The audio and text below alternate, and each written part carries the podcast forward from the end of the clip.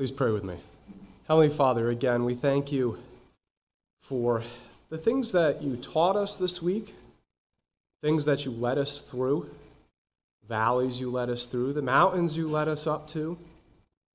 We thank you that you have been with us every step of the way. We thank you that you are our only sure, strong, powerful foundation. All we have is you. Everything else in this world, and we're seeing it very clearly now is just fading away. It's not fading away quietly, but it's fading away. And we know that the only thing that will last is Jesus. We know that the only thing that will last is the Word of God. The Word of God will endure forever. We know that uh, the things that we go through in this life are not always the way it's going to be. There will be a day when you will return for us, and we will be able to rejoice for eternity with you. We look forward to that day. I pray that you bless our time this morning, that your word would go forth, your spirit would go forth, and we would all grow a little bit closer to you uh, through this this morning. I pray all these things in Jesus' name. Amen.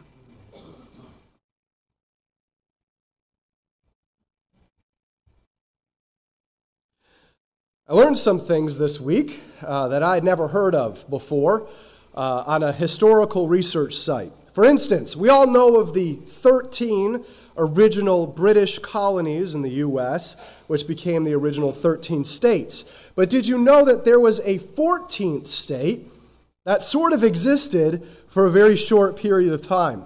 Only about a year after the American Revolutionary War ended in 1784, frontiersmen living in the western portion of North Carolina were unhappy with the way the North Carolina state government was working. So they got together and they formed their own state, separate from North Carolina, which they called Frankland. There, there are a couple of, well, I, I see one Frank that maybe would like to have a new state named after him.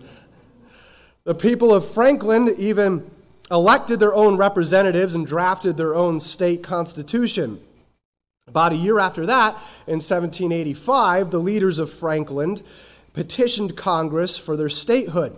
They even tried to bolster their petition by renaming their new state Franklin, instead, in honor of Benjamin Franklin. And even though seven out of 13 states voted to recognize Franklin as the 14th state, it wasn't enough to meet the two thirds vote of Congress that the Articles of Federation required. Not defeated, those who dubbed themselves Franklinites continued to exist in their own little republic that didn't actually exist for another four years until their government collapsed in conflict with North Carolina and North Carolina assumed full control over that territory. But pretty soon after that, North Carolina ceded that exact same territory to the federal government, and it eventually became the territory that the state of Tennessee uh, came out of. Fun fact American folk, he- folk hero Davy Crockett was born during the years of the Franklin Territory.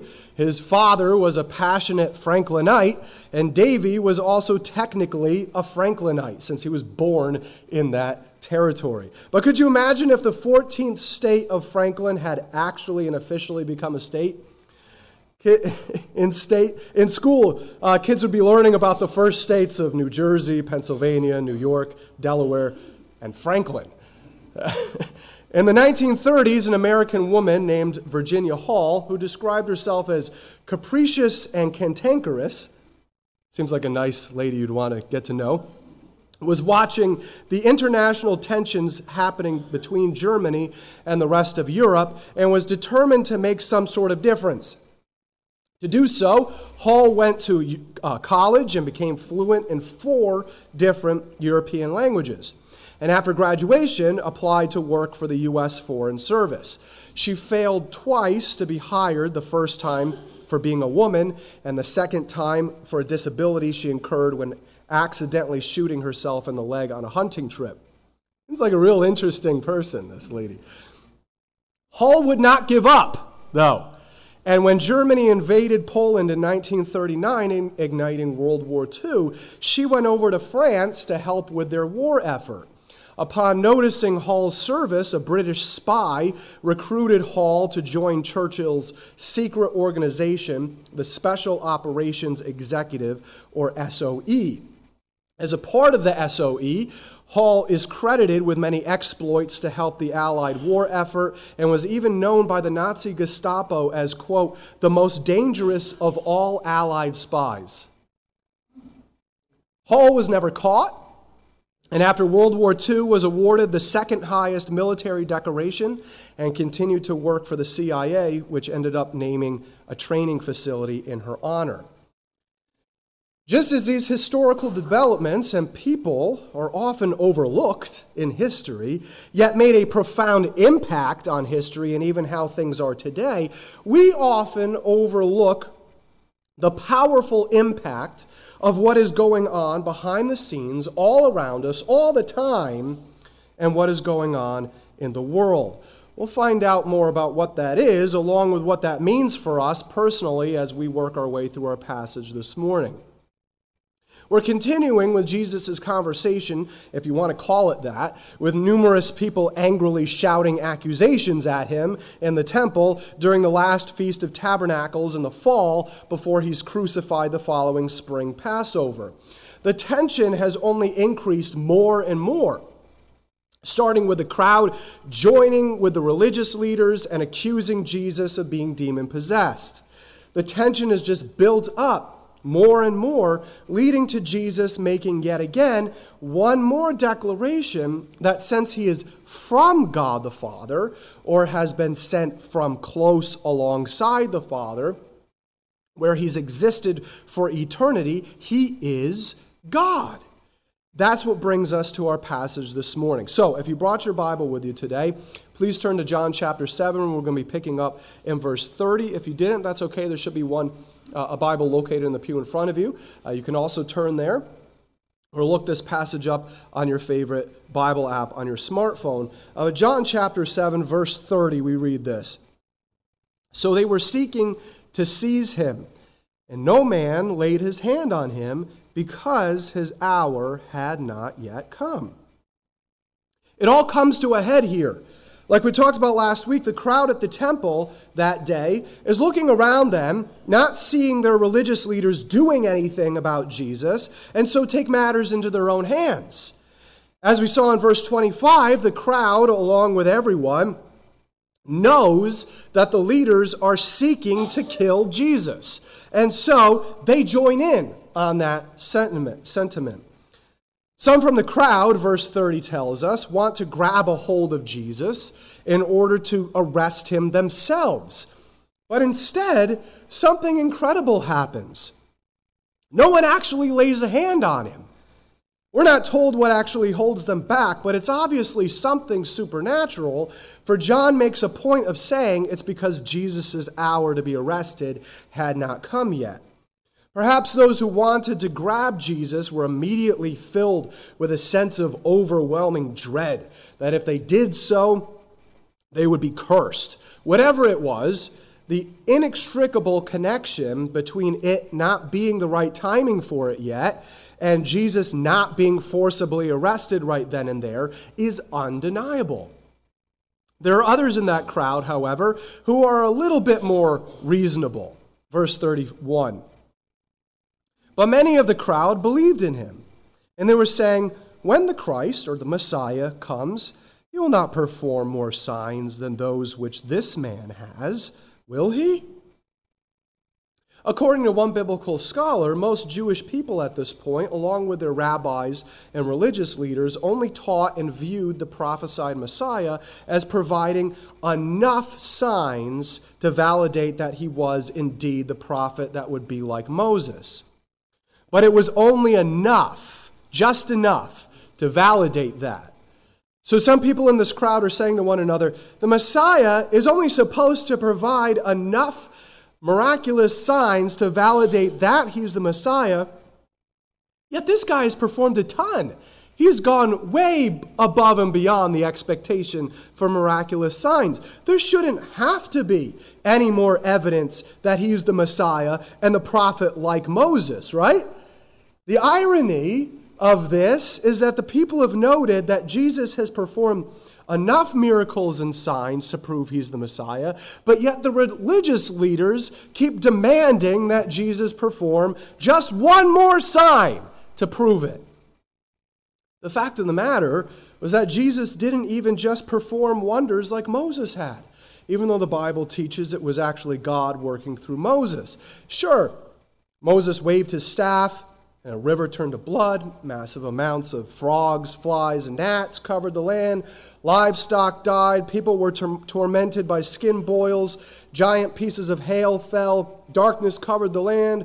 The Red Sea was split. Water gushed out of rocks. And everyone who looked at the bronze serpent he commanded to have made were healed from fatal snake bites. But Jesus healed people just by speaking words. He brought a kid back from the edge of death with two words and being miles away from him. He made people who couldn't see from birth suddenly have 20/20 vision. He fed upwards of 20,000 people with only five loaves of bread and two fish. He healed a man who couldn't walk for 40 years just by telling him to get up. And in only a short while, he would call a man out of the grave who had been dead for days. What more could Jesus do to prove he was the Messiah? Yes, Jesus would do several more miracles, but the capstone would be when he physically dies and then comes back to life on the third day. And yet, today, just as it was 2,000 years ago, that's still not even enough for some people. Like we touched on last week, the evidence, however, is staring you right in the face. You can either accept it or reject it, but that's your decision. The evidence is there. Some people declare, all believe in God if he does such and such, like heal me or my loved one or let me win the lottery, or open up the skies and shout out his existence, then I'll believe in God. Jesus has already done plenty and continues to do plenty in human lives to give more than enough evidence to his royalty, his deity, and his death and resurrection on behalf of your sin. Last week, when we talked about the religious leaders, we talked about how, for all intents and purposes, they were being agnostics in their actions. They weren't doing anything or making any kind of decision about Jesus. So much so that the crowd is looking at them and the lack of decisive leadership and muttering to themselves, they don't really know what to make of this Jesus of Nazareth, do they? Well, now the religious leaders are hearing what else the people are muttering to each other that there was even the slightest possibility that any of them could be believing in Jesus of Nazareth in any way. So now they're forced to do something about it. Verse 32. The Pharisees heard the crowd muttering these things about him, and the chief priests and the Pharisees sent officers to seize him. According to one biblical scholar, the chief priests were mostly from the religious party of the Sadducees, so they, in combination with the Pharisees, implies that an impromptu meeting of the Jewish ruling entity, the Sanhedrin, had taken place, possibly while Jesus is continuing to teach in the temple. Now that it was clear that people were being swayed by the claims of this Nazarene, they determined that it was finally time to set aside their fear and send the Levitical temple guards to arrest this blasphemer. When the temple guards arrive on scene, backed by the authority of the Sanhedrin, they are met with this response from Jesus, verses 33 through 34, our scripture reading today. Therefore, Jesus said, For a little while longer I am with you then I go to him who sent me. You will seek me and will not find me, and where I am, you cannot come. The religious leaders had their plan, but God had his own plan. As noted by one biblical scholar, there are a couple of ways to understand Jesus' words here, and both are equally true. Jesus says that those against him would seek him and not find him, and where he would be, they could not go. What does he mean by that? Well, firstly, this could be referring to the grave in which Jesus would be laid. They would go seek him there, but on the third day, he's not there. He's no longer there. That in turn would lead to what Jesus refers to next that he would return to God the Father, and where he would be at that point, they would not be able to go. What's he talking about there?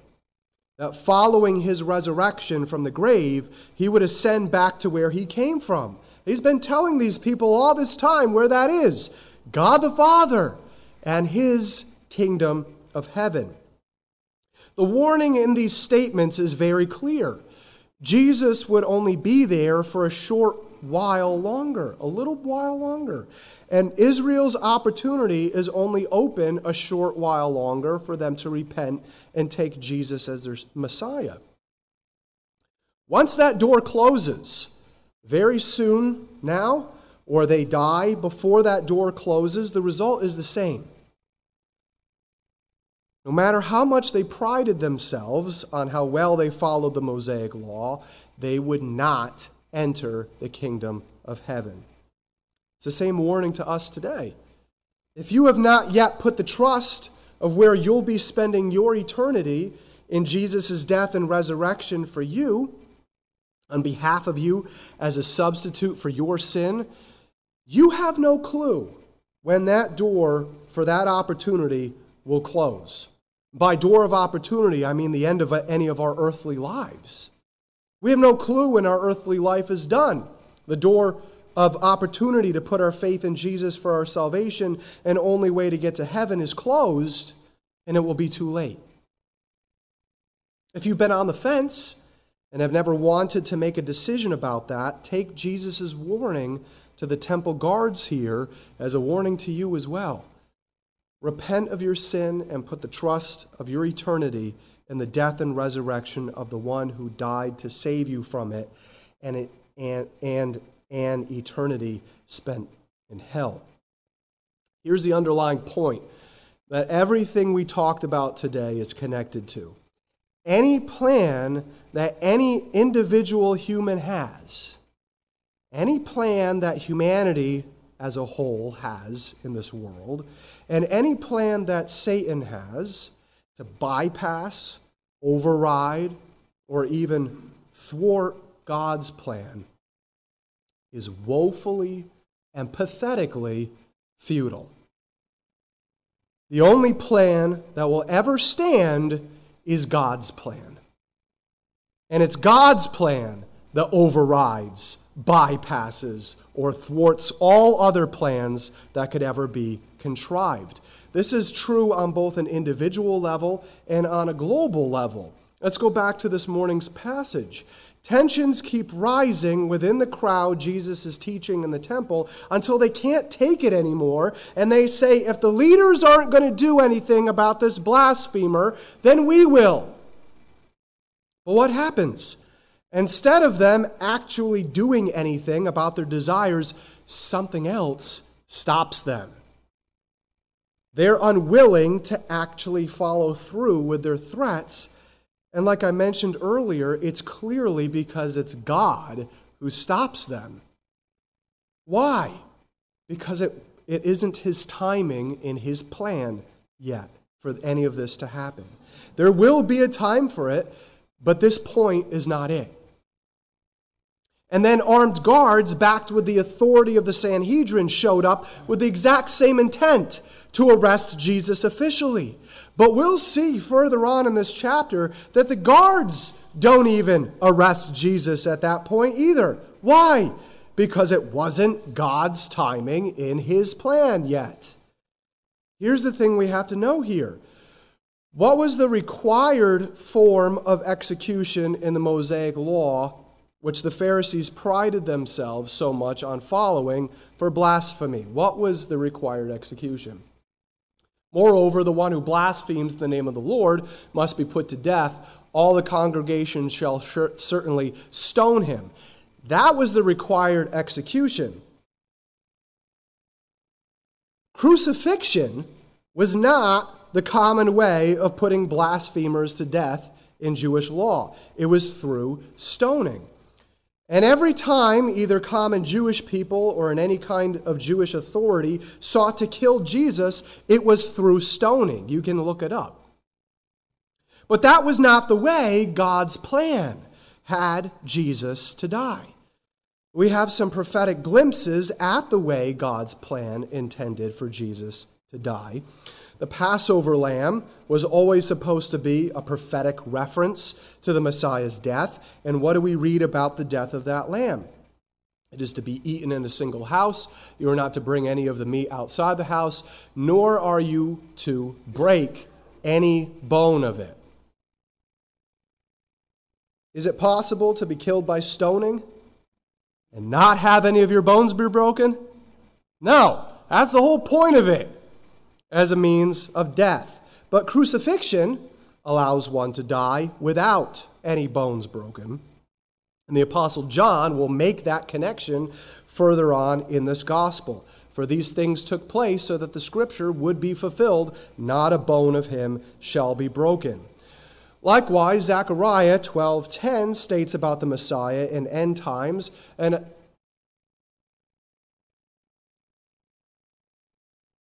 Um, I will pour out on the house of David and on the inhabitants of Jerusalem the spirit of grace and of pleading, so that they will look at me whom they pierced. That's the word that's used there in Zechariah pierced. The word used for pierced means to be run through with sharp objects. Rocks don't do that. Crucifixion nails and a spear do. And John certainly connects Jesus' crucifixion death with what had been prophesied about it by quoting Zechariah 12:10 in John 1937. And again, another scripture says, he's referring to Zechariah, they will look at him whom they pierced. Likewise, David wrote the most graphic prophecy of what can only be fulfilled by way of, crucif- uh, of crucifixion. I am poured out like water, and all my bones are out of joint. They pierced my hands and my feet. I can count all my bones. They look, they stare at me. When one's arms were stretched out across a cross and dropped into a hole prepared to hold the cross, your arms are excruciatingly ripped out of joint, and looking across, you can see your shoulder bones coming through your skin. I don't mean this to be overly disgusting. I mean this entirely as a fulfillment of prophecy. Stoning does not allow you to do that. And again, hands and feet are not pierced or run through in a stoning. Here's my point. If the Jewish crowd or authorities had had their way in our passage this morning, outside of God's prophetic plan, they would have stoned Jesus just like they tried to numerous other times, and just like they did with Deacon Stephen not too long after this. Jesus needed to be crucified to fit God's plan. And in order to do that, since the Sanhedrin did not have the legal authority to proceed with it at that point, they needed to go to the Romans to see Jesus as enough of a threat to do so. And in order to get the Romans to see Jesus as enough of a threat to do so, Jesus had to be enough of, uh, uh, uh, on their radar and enough of a threat to their keeping control over an already powder keg Judah to knowingly crucify a man who didn't break any Roman laws and was innocent according to those laws. Furthermore, Jesus' death had to be famous enough that a large number of people needed to know that it happened in order to put their faith in it. A small group of people in the temple who stoned Jesus or threw him into prison wouldn't do that. A Roman governor presiding over Jerusalem and over a very public, loud, and violent trial ordering a sign that read the King of the Jews to be hung over a crucified Nazarene in the three major languages of the day, while Jerusalem was packed for Passover with people from all over the Roman Empire, would do that. Do you see how it all had to go according to God's plan? Overall, again, it wasn't God's timing yet here in our passage this morning, and his plan would happen the way he had always intended it to happen, and it would not be thwarted. Like I said before, this plan includes both God's plan for individual lives and for the whole world. We see this played out in Jesus' personal healings of individuals and his personal conversations with others. We see this played out in his death and resurrection, which would soon reach the corners of the Roman Empire and beyond within a few years of it happening. And we will see this happening when Jesus himself comes back for us in a global gathering event known as the rapture. Isaiah says, For my thoughts are not your thoughts, nor your, are your ways my ways, declares the Lord. For as the heavens are higher than the earth, so are my ways higher than your ways, and my thoughts than your thoughts. We often think of this verse in terms, or these two verses, in terms of God's reasoning for why he does what he does and why he doesn't do what he doesn't do. But this verse also includes the carrying out of that plan, my ways.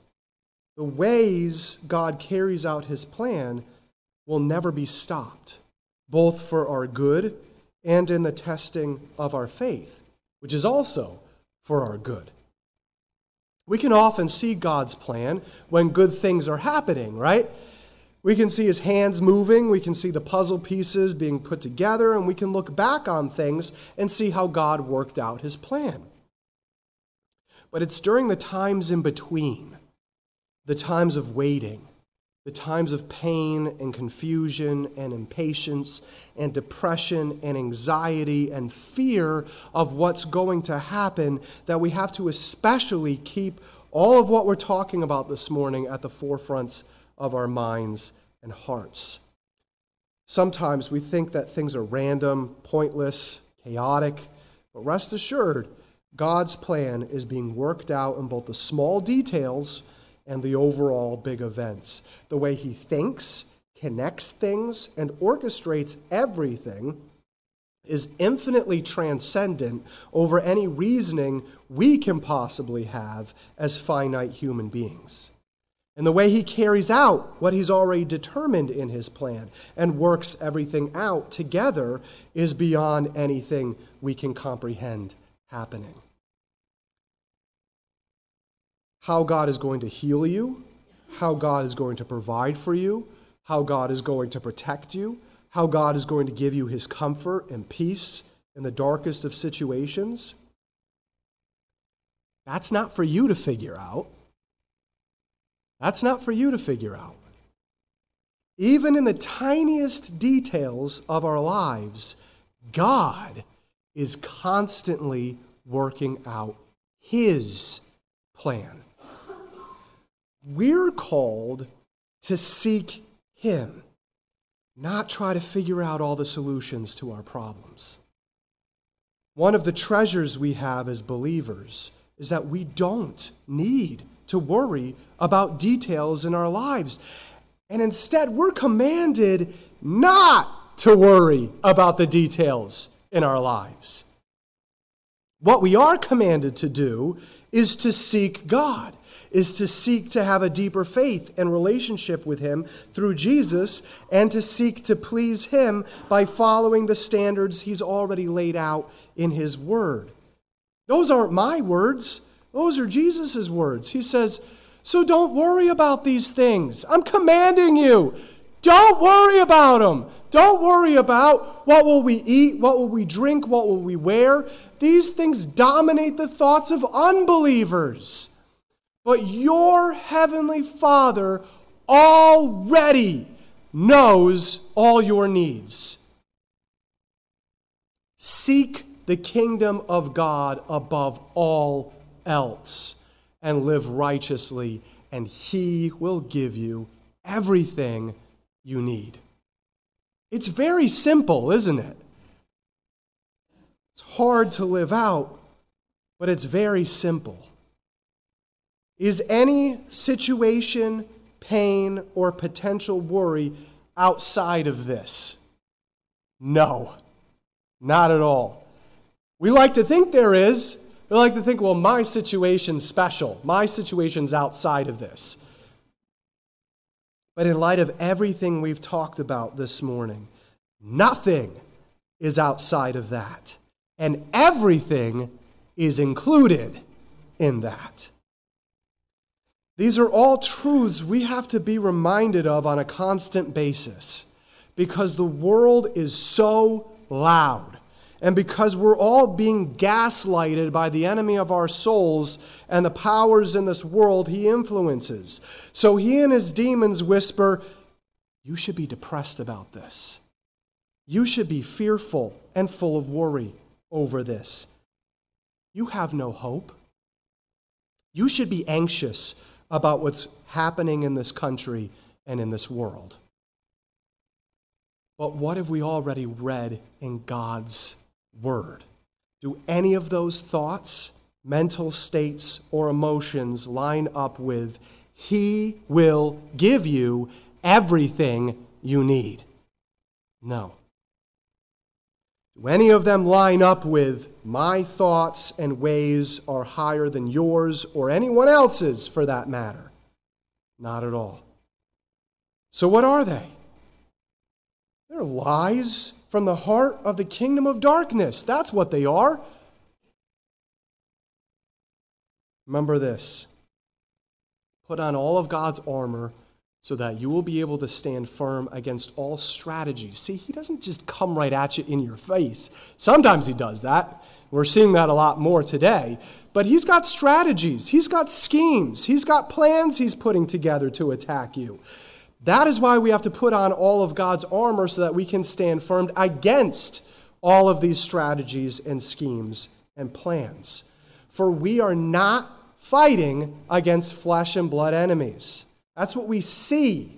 But that's not who we're really fighting against. What we're really fighting against is evil rulers and authorities of the unseen world, against mighty powers in this dark world, and against evil spirits in the heavenly places. But rest assured, there is no scheme, there's no lie, there's no strategy, and there's no full throttle attack by Satan or the kingdom of darkness that can or will defeat God or his plan. Any of these attempts is futile. God's plan will never be thwarted. God's plan is the overwhelmingly most powerful override to any situation that looks hopeless. His plan includes detailed solutions to all of your problems. And His plan includes all the details in His orchestration of what happens in this country and in this world. He has already won. He already has a purpose. He already has a plan. His end times global plan for the world will happen. His plan of salvation for us from our sin and restoration to him has already been won by the blood of Christ.